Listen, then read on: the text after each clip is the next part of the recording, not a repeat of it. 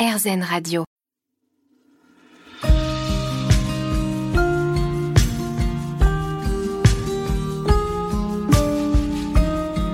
La Dame de cœur avec Natacha Saint-Pierre.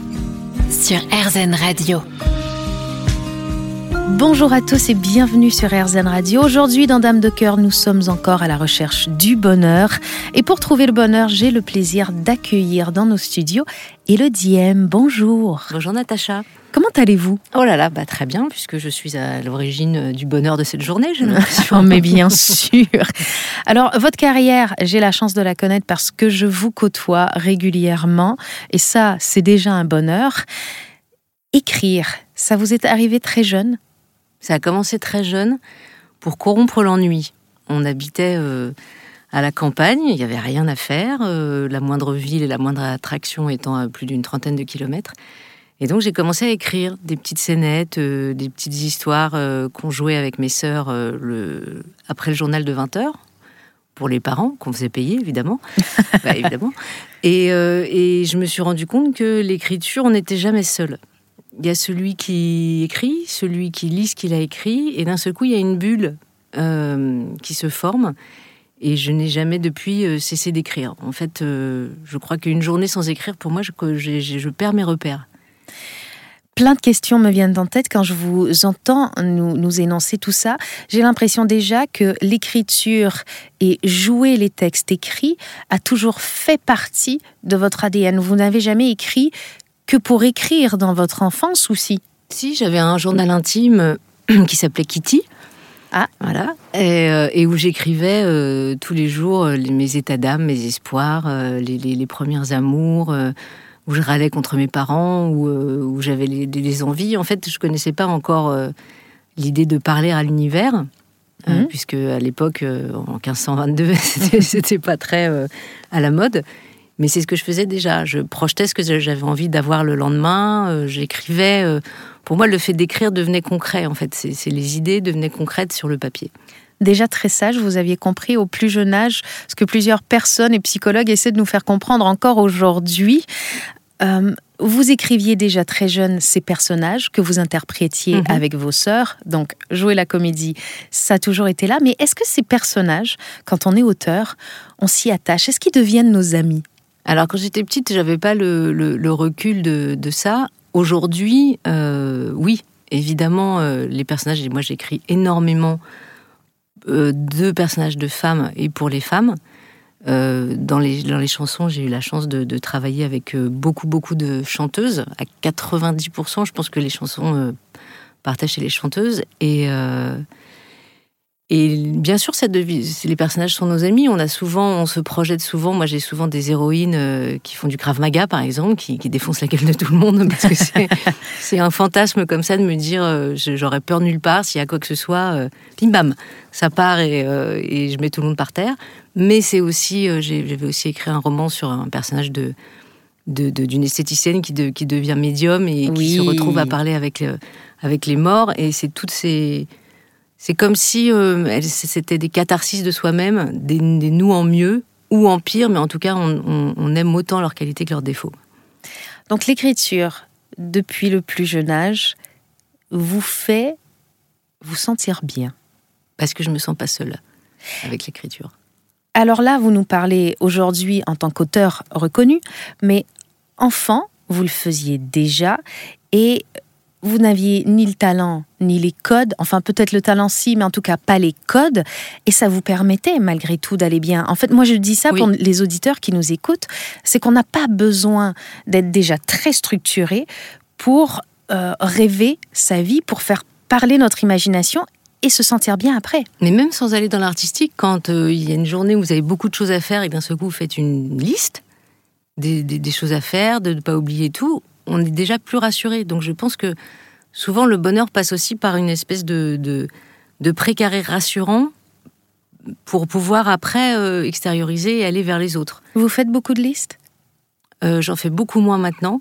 J'en fais sur mon téléphone maintenant, évidemment, euh, la technologie oblige, tout le temps, mais je la garde jamais en fait. Je les, je les ai dans la tête, mais j'adore faire, j'adore faire des listes. J'adore avoir, je ne sais pas combien j'ai de carnets dans tous les sens, plus improbables les uns que les autres, où j'écris tout le temps, tout le temps, tout le temps, parce que je vous dis, il y, a cette sensation euh, de, de, de, combler une solitude qui est inhérente à tout le monde avec l'écriture, quoi. Et donc d'être d'être mieux parce que voilà c'est plus carré en tout cas moi c'est ce qui me convient moi j'ai envie de venir parler de votre carrière euh, de parolière de chansons parce que j'ai bénéficié de vos talents, le Diem. Vous m'avez écrit plusieurs textes.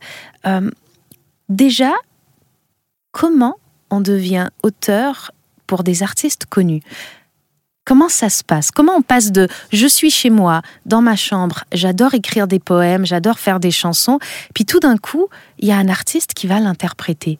Quel est le parcours? Moi, c'était mon rêve depuis toute petite, je voulais écrire des chansons. Et pour moi, c'était un milieu encore plus hermétique qu'être comédienne, que monter à Paris. Enfin, pour moi, c'était impossible. C'est-à-dire qu'il n'y a pas de fac de rime, il n'y a pas de DESS de couplet. Enfin, il n'y a pas de structure en fait pour devenir euh, euh parolière. On n'apprend pas. On n'apprend pas parolière. Non, il n'y a pas, il y a vraiment pas de, cursus pour euh, pour ça. Et c'est le hasard qui a fait que moi j'écrivais, comme je vous le disais, euh, souvent des textes, etc. Et un jour, j'ai un texte que j'ai écrit qui est sur le lit. Et j'ai une copine qui vient à la maison, qui voit ce texte et qui me dit Ah, mais c'est marrant parce que j'ai un ami à moi euh, qui avait un groupe de musique et qui aujourd'hui se lance en solo. Et euh, il cherche des textes. Est-ce que tu crois que je pourrais lui montrer? Donc pour moi, ça me paraît vraiment euh, irréel je dis, bah, et infaisable. Je dis Oui, oui, bien sûr, je lui donne. Et cet ami chanteur est un chanteur connu ou un chanteur. C'était Calogero. Ah, d'accord. Donc il est connu. Donc, mais à l'époque, il se lançait, il, faisait, il écrivait son premier album, en fait, après les charts, il écrivait son premier album solo. Il n'était pas encore le Calogero qu'on connaît. Exactement. Et, euh, et, donc, je l'ai rencontré et euh, il a beaucoup aimé le texte. On a fait, il a fait la musique euh, de ce premier texte qui était C'est de l'or pour Jennifer. Et tout est parti de là, en fait, parce qu'à partir de cette chanson, Pascal Obispo, qui était éditeur à l'époque de, chansons et avait sa maison d'édition, euh, m'a appelé et puis euh, c'est parti comme ça, quoi. Et mon rêve est devenu euh, réalité. Qu'est-ce qu'il y a de vous dans vos chansons? Est-ce que vos chansons vous ressemblent à des moments précis de votre vie, à une pensée qui vous effleure, ou est-ce que vos chansons naissent de l'imaginaire entièrement?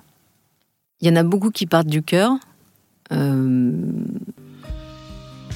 c'est-à-dire que, voilà, pour parler clairement, je me suis fait larguer à un moment donné.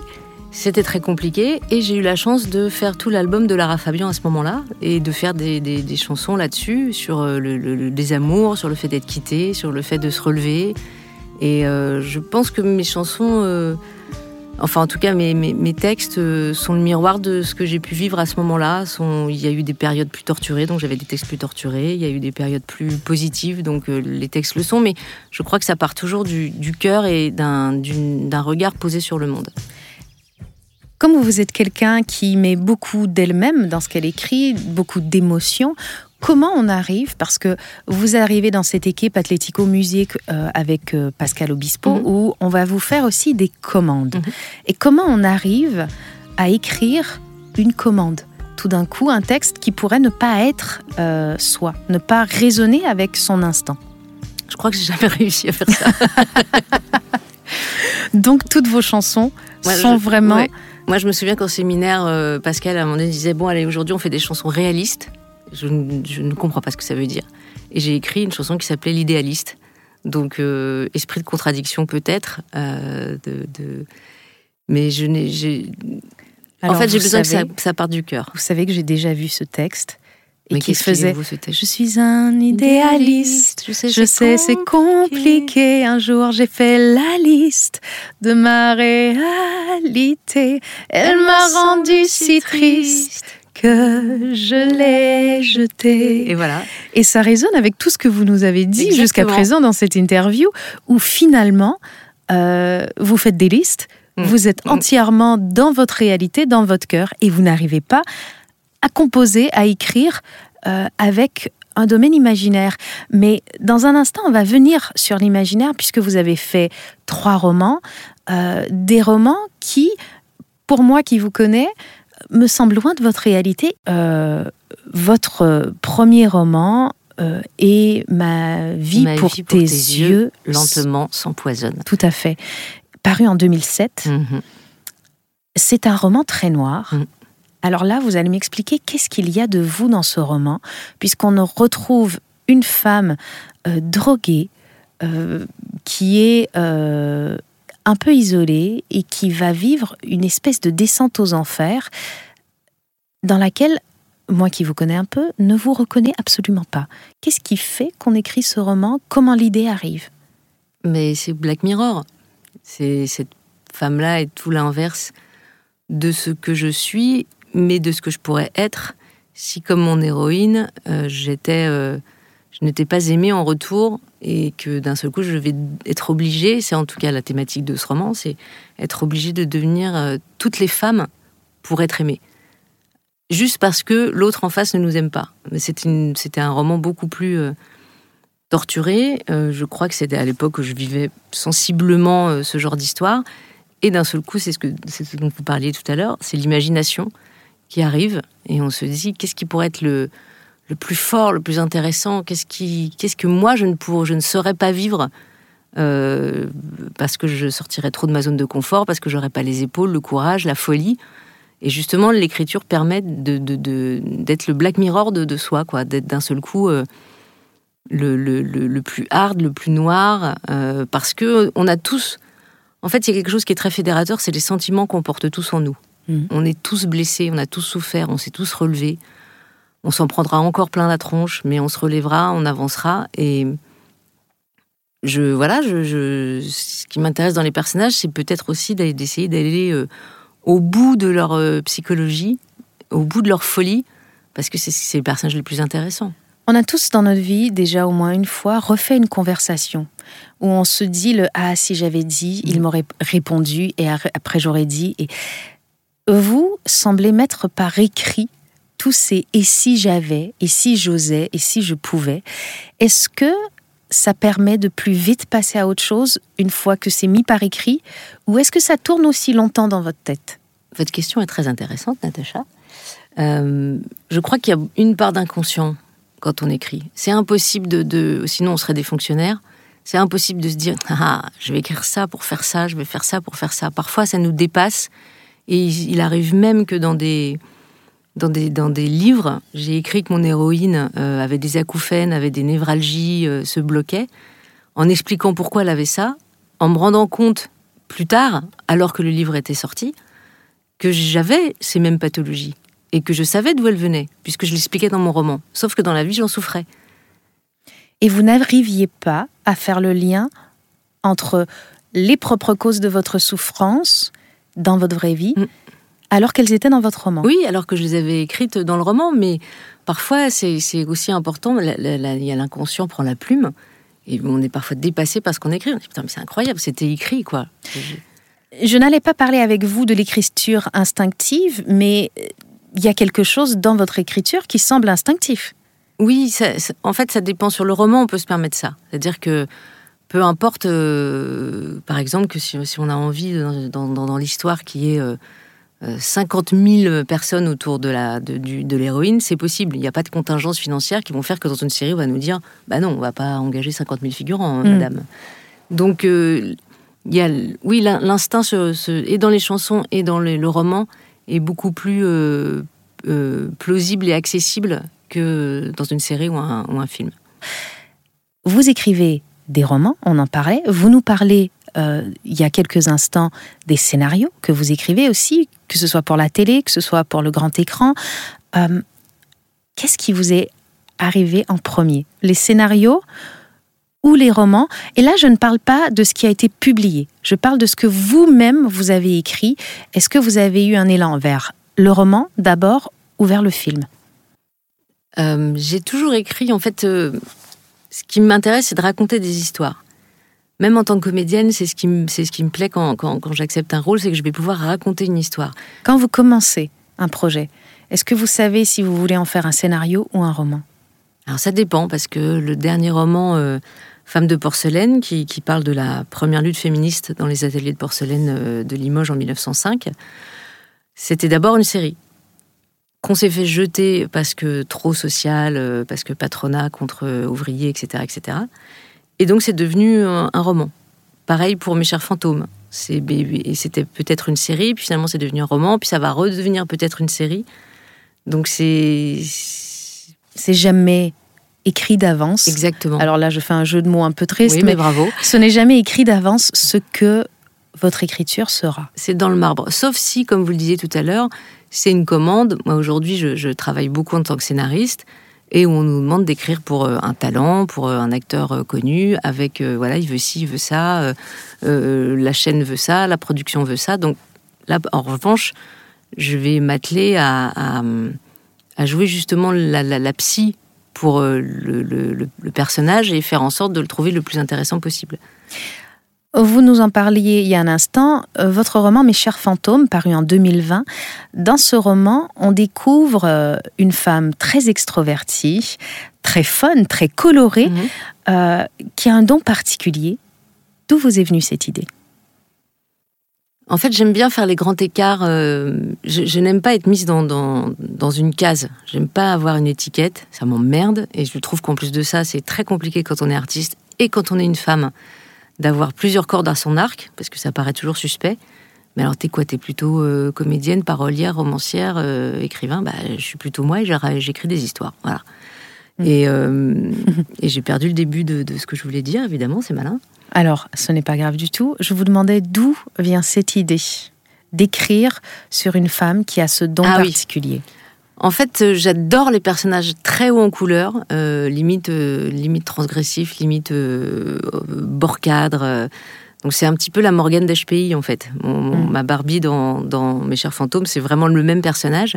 Et je trouvais ça intéressant de me dire comment quelqu'un d'aussi terre à terre, qui aime danser, picoler, qui couche avec le premier venu, qui a les seins sur au menton et qui, se- qui se promène sur les talons de 12, d'un seul coup se retrouve avec des pouvoirs de pouvoir parler aux morts. Et, euh, et de se dire mais c'est pas possible, je suis en train de faire une, une un AVC, c'est- pas possible, je peux pas entendre des morts, ça n'existe pas. Et de prendre quelqu'un très terre à terre qui va devoir être confronté justement à l'impossible, euh, m'intéressait beaucoup. Et puis euh, le, fait de, de, de sentir ceux qui sont partis de l'autre côté, c'est quelque chose qui me touche beaucoup, que je ressens souvent. Donc euh, voilà, j'avais envie de partir d'une comédie pour euh, creuser et puis aussi comprendre d'où elle avait ses dons, parce que c'est souvent euh, génétique, enfin dans le sens où c'est souvent c'est de mère en fille. Elle qui a rompu avec son enfance, il y avait aussi l'idée de faire la paix avec son passé, de, de se dire, voilà, à partir du moment où on a fait la, la paix avec son passé, on peut avancer, on peut accepter d'être quelqu'un d'extraordinaire. Tant qu'on n'a pas fait la paix avec cette enfance, on n'avance pas, quoi. Est-ce que si on lit entre les lignes, ce roman vous a permis de faire la paix avec votre enfance, avec vos liens avec votre mère? Complètement. Mais quand je l'écrivais, je me rendais pas compte que c'était pour cette raison. Donc finalement, même quand on est quelqu'un qui écrit pour son travail, quand on est un auteur confirmé, peu importe ce qu'on écrit, il y a une résultante sur notre bien-être. Mais bien sûr.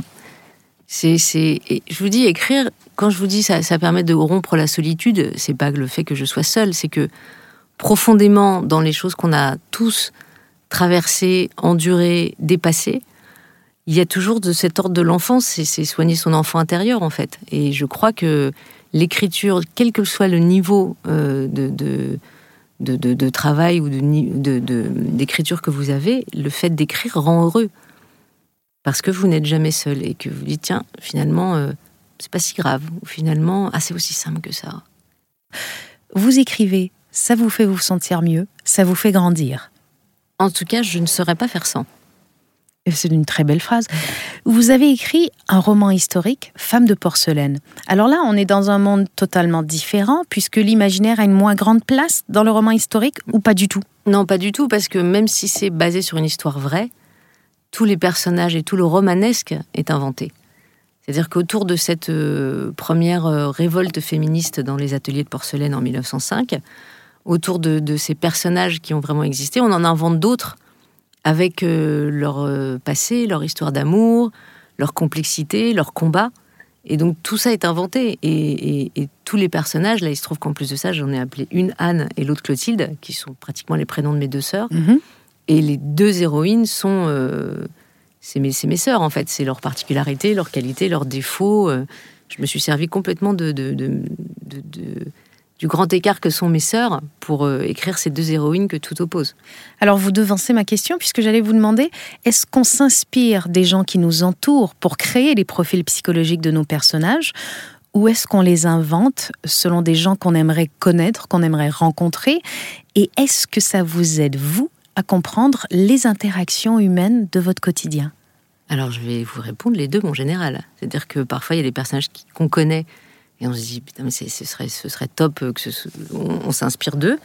Et d'autres qu'on invente totalement pour les besoins de, l'histoire ou parce qu'on a envie de, On dit souvent que quand on est auteur, euh, on est Dieu un peu. On a, on a droit de vie ou de mort sur nos personnages. on les invente, on les fait souffrir, on les fait s'aimer, on les fait mourir pour les besoins de l'histoire. Et comme disait Audiard, ce sont les personnages qui mènent l'histoire et pas l'histoire qui va mener les personnages.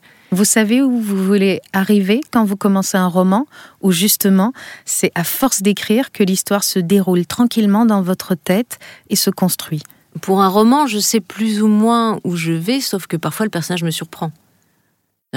Alors cette phrase est très très drôle, puisque, puisque vous êtes Dieu euh, pour ce personnage, hein, c'est vous qui le créez de toutes pièces, mais il arrive à vous surprendre. Exactement. Parfois le personnage me dépasse, d'un seul coup il fait des, des, des, choses. Alors je, je, je, travaille beaucoup parce que je fais l'adaptation d'un roman d'Agnès Martin-Lugan qui a écrit beaucoup beaucoup de, de, de, de scénarios, de, de livres pardon, et qui est très très très connu et qui, elle, euh, vraiment, a un cran au-dessus de moi, et au niveau du talent et de la notoriété et, de, et, des ventes, hein, clairement. et euh, elle, carrément, elle parle avec ses personnages. C'est-à-dire que vraiment, elle est dans son bureau, elle discute avec euh, Paco. À voix haute? Oui, oui. Et puis son mari rentre dans la, dans la pièce et dit Mais enfin, tu vois pas que je suis avec Paco, mais tu, tu me déranges là. Ah, ça, c'est très très drôle. ouais. Donc elle a ce truc comme ça aussi. Et c'est vrai que nos personnages, on les transporte, on les porte. ils nous ressemblent plus ou moins, ou on aime à les détester, mais de la même façon que quand on est acteur, euh, même si vous jouez le dernier des salauds, il faut, il faut en être l'avocat, il faut le défendre. Et est-ce qu'on a du mal à laisser aller un personnage à la fin d'un processus d'écriture? Tu veux dire le laisser partir? Euh, Non, je ne parle pas de le tuer, je parle de fermer le livre et passer à autre chose. Oui, parce que j'ai pas, j'ai pas de, il n'y a pas de sacerdoce, euh, il n'y a pas de christique dans mon, dans mon, dans mon écriture, donc quand c'est terminé, c'est terminé, mais c'est jamais terminé. Je pense que l'expression 100 euh, fois sur le métier, remettez votre ouvrage, je pense que ça a été inventé pour les auteurs. Clairement. Qu'est-ce que vous donneriez comme conseil à quelqu'un? Parce que, est-ce qu'il vous arrive, tout d'abord, est-ce qu'il vous arrive d'écrire et de jeter ce que vous écrivez sans complexe? Est-ce que vous avez le besoin de la performance dès le départ quand vous vous asseyez derrière votre ordinateur? Il y a pas mal de, choses que j'ai écrites qui sont restées dans les tiroirs. Euh, pas mal de choses aussi où on me dit ah mais tu devrais reprendre ceci, tu devrais reprendre cela. Et non, c'est passé en fait. Je j'ai plus envie de ça. Je crois qu'on, enfin en tout cas, on essaye de progresser. Moi, c'est vraiment ma carotte, c'est ce qui me tient, c'est l'idée de me dire ok, aujourd'hui est mieux que demain quoi. Vous n'avez pas la pression de la performance? Euh, Non, la pression on l'a suffisamment quand on est scénariste pour les chaînes de télé. Euh, d'avoir des, les, rendus, les, timelines, de répondre à toutes, les, exigences qui parfois n'ont rien à voir avec de l'artistique, clairement. Donc euh, cette pression, elle est là, mais, de mois à mois par rapport à l'écriture, euh, j'ai pas la performance, mais je ne sais pas euh, avoir une journée sans écrire. Donc c'est plus du, j'allais dire du kiff, jeunesse oblige, mais c'est plus du, bonheur justement pour moi d'écrire, de mettre devant, euh, devant mon ordinateur, euh, d'allumer ma bougie, euh, parce que j'ai des petits comme ça, des, des, rituels. des petits rituels, et de mettre à écrire, c'est vrai que je démarre très tôt. Je démarre souvent vers 6-7 heures du matin, parce que je me dis souvent qu'il faut se lever avant le monde pour savoir le raconter. Et, oh, très belle phrase. Merci beaucoup. Et, et, et parfois, je me dis, oh là là, mais j'ai un peu mal à la tête, ça va pas trop. Je lève la tête, il est 18h et j'ai pas vu la journée passer, en fait. Il y a, il y a... Et, vous parlez de bonheur, et je crois que ce, ce bonheur d'être complètement dans, dans, une autre bulle, d'être complètement dans, dans, ces personnages, dans l'histoire, de, de, de, de, de s'arrêter parce qu'il y a un truc qui bloque, on cherche et tout. Enfin voilà, tout ça, enfin moi, c'est mon bonheur, quoi. Et je suis très très très euh, épanouie, hein, rencontrez-moi, euh, depuis que j'écris. Vous nous avez parlé des séries, beaucoup. On n'a pas encore abordé vraiment le sujet. Comment on écrit pour une série, comment est-ce qu'on fait exister un personnage à plusieurs? Parce que je pense qu'on n'écrit pas seul pour une série. On écrit souvent à deux. Euh, par exemple, là, j'ai écrit une série euh, policière. Et donc, j'ai été, associée à un auteur de polar qui s'appelle Franck Olivier, qui vient de sortir un, roman qui s'appelle La Proie, d'ailleurs, que je vous conseille. Et, euh, et c'est les qualités qui s'ajoutent les unes aux autres. En fait, c'est très compliqué euh, d'écrire en duo, c'est très compliqué d'écrire à plusieurs, mais quand on a trouvé son binôme, euh, que ce soit en auteur-compositeur, comme c'était dans les chansons, ou, ou en, série, c'est un bonheur, on revient sur ce terme, c'est un luxe, c'est un trésor. C'est très très dur d'écrire à deux. Mais là, j'écris, euh, voilà, j'ai Franck Olivier pour les polars et une autre euh, auteure qui s'appelle F. Sophie Santerre avec, euh, avec qui j'écris plutôt des comédies. Et c'est c'est le bonheur d'avoir des gens qui, alors évidemment, qui travaillent parce que je suis très exigeante, donc qui bossent beaucoup, mais qui ont aussi la folie, qui ont cette expression que j'aime beaucoup, qui est la connerie. Avoir la mhm. connerie, c'est toujours important, et c'est ce qui rend heureux aussi, ne pas se prendre au sérieux surtout. Prendre son travail au sérieux, mais pas se prendre au sérieux. Et vous nous parliez aussi des contraintes euh, économiques, puisque quand on écrit un roman, évidemment, il n'y a pas de contraintes économiques, une chanson non plus. Mm. Euh, mais quand on écrit une série, il faut que ça puisse exister.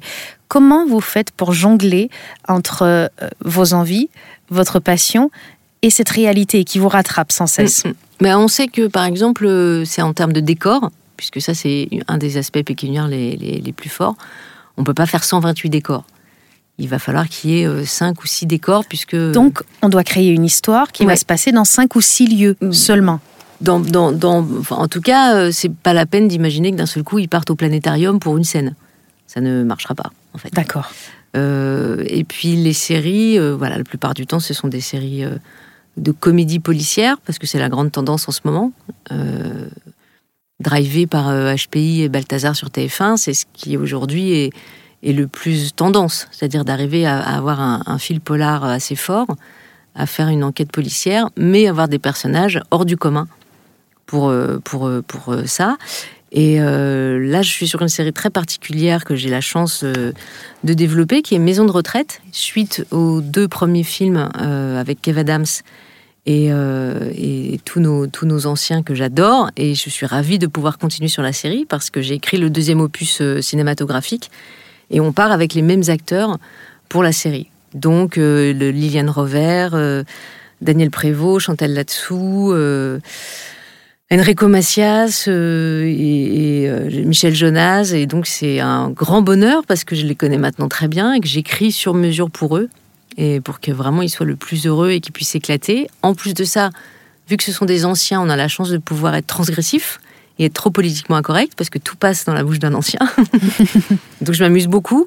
Donc euh, voilà, mais on sait que c'est euh, une maison de retraite euh, particulière et que autour on va tisser toutes les intrigues, toutes les sans avoir justement beaucoup de décors et en essayant surtout, c'est là la plus grande difficulté, de donner autant de, de, répliques et autant de, de place à chacun. Quel conseil donneriez-vous aujourd'hui aux gens qui sentent l'envie d'écrire? Comment on se lance dans tout ça? Comment on fait pour ne pas avoir peur d'écrire? Ben, C'est exactement ce que j'allais vous dire. Ne vous bridez pas. Euh, après, ça dépend si vous voulez en faire votre métier ou euh, écrire un roman, c'est une chose. Mais si vous voulez écrire parce que ça vous fait du bien, parce que ça fait partie de vos journées et que c'est un petit temps pour vous, euh, de soi à soi, surtout ne, ne vous bridez pas. Et aussi un autre conseil, et c'est Charles Bukowski qui le donnait, et Dieu sait si j'aime cet auteur torturé, mais il disait, en tout cas, quand on veut écrire un livre, si vous écrivez euh, parce que vous dites tiens, c'est sympa d'écrire, si vous écrivez euh, pour faire lire à votre femme, euh, votre père ou votre mari, n'écrivez pas. Ah non Non, dans le sens de, vouloir euh, être auteur, je veux dire, d'être vouloir, vouloir être romancier. Hein. Oui, pas dans le sens d'écrire pour son plaisir. Non. Le sens d'en faire son métier. On n'en fait pas son métier juste parce qu'on trouve ça sympa. Voilà, exactement. C'est trop dur. C'est dur et, Ouais. Ben, C'est-à-dire que c'est. Euh, paradoxalement, c'est également accepter d'être dans une grande solitude. Parce qu'on est seul quand on écrit, l'écriture ne rend pas seul, c'est ça le paradoxe en fait. Bon, c'est un peu trop compliqué. Non, ce n'est absolument pas compliqué, c'est même très beau. Euh, est-ce que notre ego est souvent mis à mal quand on en fait notre métier? Je crois comme tous les métiers artistiques, pas plus euh, auteur, même si en France c'est quand même très très chaud. Je vois, on, voit en ce moment ce qui se passe aux États-Unis, où euh, la grève des scénaristes fait que tout s'est arrêté et que jusqu'au mois d'avril, ils reprendront pas la plume. C'est fantastique. En France, mais jamais ça n'arrive parce qu'il n'y a pas de, il a pas de syndicat, parce que c'est pas fait de la même façon, et parce qu'en France, c'est très, on, y on respecte pas beaucoup les auteurs. C'est-à-dire que je crois que ce, quand vous faites le, fromage là sur la sur l'enveloppe totale de, de, de, ce que coûte un film, je crois que le scénario c'est 1% alors que tout démarre de là, alors que tout part de là. Et en France, on a encore un peu euh, l'impression que les auteurs sont interchangeables, que bon, le scénariste, il nous emmerde. Ici. C'est très paradoxal parce que la France, ce pays de la culture, euh, parle de cette richesse comme une richesse justement, et, et on voit des, des auteurs qui finalement, ou des artistes en général, qui finalement manquent de considération, manquent de respect. Oui, parce que, en tout cas, le métier de scénariste, qui est encore une autre. c'est très. Euh, on n'a pas l'impression que c'est si important que ça, quoi. C'est pas si compliqué d'écrire. Bah, si. Alors, qu'est-ce qui fait qu'on choisit de devenir auteur et d'en faire son métier? Parce que je n'ai pas le choix. Parce que j'aime tellement ça. Que la douleur vaut la chandelle. Exactement. C'est-à-dire que le bonheur de d'écrire est tellement fort que ça, on brave euh, les, les, les, tempêtes, euh, les, les, humiliations. Euh, c'est pas grave. C'est vraiment pas grave parce que ça rebondit. Et surtout, on a beaucoup de. Enfin, les scénaristes et les auteurs ont beaucoup de projets en parallèle. Et moi, je, je vois mon métier comme le jeu des petits chevaux. Vous voyez C'est-à-dire qu'il y en a un qui avance de trois, euh, l'autre qui a avancé de 6, on se dit bon bah c'est bon. Eh ben non, en fait il arrivera jamais à la ligne d'arrivée. Et puis celui qui est dans les écuries, qui, qui, végète, qui se demande euh, si ses sabots ils sont pas un peu trop pourris, c'est celui qui va arriver quoi. Donc il faut, il faut avoir plein de projets en parallèle comme ça pour avoir ces petits chevaux. Moi je vois ça comme une écurie en fait. Et quand on écrit pour son propre plaisir, on nous dit souvent il faut tenir un journal, il faut écrire tous les jours dedans. Qu'est-ce que vous dites à ceux comme moi qui essaient de faire ça, mais qui n'arrivent pas à avoir cette régularité. Finalement, euh, moi, je parle de mon cas, hein, je, culpabilise de ne pas avoir la régularité, puis je laisse tomber parce qu'en en fait, je suis pas assez douée, j'ai pas la régularité. Et vous avez tort, Madame Saint-Pierre, parce que justement, l'écriture, c'est un besoin. Donc, si vous, vous essayez de réguler un besoin, ça ne marche pas en fait. Il faut que ce soit une envie, un plaisir. Si vous dites, allez, il faut absolument que j'écrive, c'est exactement comme faire du sport les, gens qui ne sont pas sportifs euh, et qui se disent ah, il faut absolument que ce matin je me mette à faire du yoga et tout, mais ça m'emmerde, mais je suis trop serré dans mon collant, mais où est passé mon tapis? Et puis il y a ceux comme vous qui, qui, qui c'est une espèce de, deuxième vocation, enfin c'est une vocation, c'est un bonheur pur pour vous de faire du yoga. Vous n'allez pas vous dire ah faut que je fasse du yoga, c'est inhérent à vous en fait. Donc il faut s'écouter. Mais oui, mais tout le temps. On a oublié qu'on était des animaux, en fait. On a, il faut écouter son instinct animal. Tout le temps. Il faut jamais se dire, ah, il faut que. De toute façon, toutes les phrases qui commencent par il faut que, ou tu dois, machin, non, c'est merde. Non. Je, il faut rien du tout. Je j'ai pas besoin, je sais déjà. Depuis quand cette envie d'écrire? Depuis toute petite, ça me permettait de de, de, de, de pas être seule, de faire rire les autres, de toucher les autres. Ça me permettait de ne plus être transparente. Le rire, c'est très important dans votre écriture, l'humeur. Ah, c'est évidemment, c'est l'humeur que ce soit le rire, l'émotion, euh, on ne se départit jamais de ça parce que tout est ce qui est le plus intime et le plus fédérateur. On a tous un des et un cœur. Vous avez fait des romans très sombres euh, que vous dites être un peu euh, la partie de vous qui n'existera jamais, que vous ne laisserez jamais exister, d'autres choses plus drôles, plus amoureuses. Euh, qu'est-ce qui vous le qu'est-ce qui vous plaît le plus dans l'écriture? La noirceur ou la lumière? Ah, Ça dépend, c'est raconter, raconter des histoires et on est tous des êtres très complexes. On est tous des clowns blancs, on est tous des augustes, on est tous des névrosés. Mais on est tous à la quête du bonheur, on a tous envie d'aller mieux. En tout cas, si on n'est pas, euh, si on finit pas à Sainte-Anne, oui, c'est le but. Est-ce qu'il faut être un professionnel de l'écriture pour écrire et pour en ressentir des bénéfices? Non, pas du tout. Au contraire, je pense que euh, pas de. J'avais une, psy qui était assez merveilleuse et qui me disait cette phrase que j'adorais, qui disait euh, il n'y a pas d'obligation, pas d'interdiction, juste la liberté d'être. Et à l'écrit, on a cette liberté d'être qu'on n'a peut-être pas en société? Bah, en tout cas, il n'y a pas à être jugé quand on écrit. Parce que justement, à part si évidemment on veut le montrer à sa, voisine et sa boulangère ce qu'on vient d'écrire, mais quand on écrit, ça, c'est de soi à soi, ça nous appartient. Ça nous rend plus vivants, ça nous rend plus riches. Donc j'espère plus heureux. J'espère que vous allez nous rendre plus heureux aujourd'hui. Vous avez fait entre autres des paroles de chansons pour plusieurs artistes, dont moi-même, hein, je ne vais pas le cacher aux éditeurs.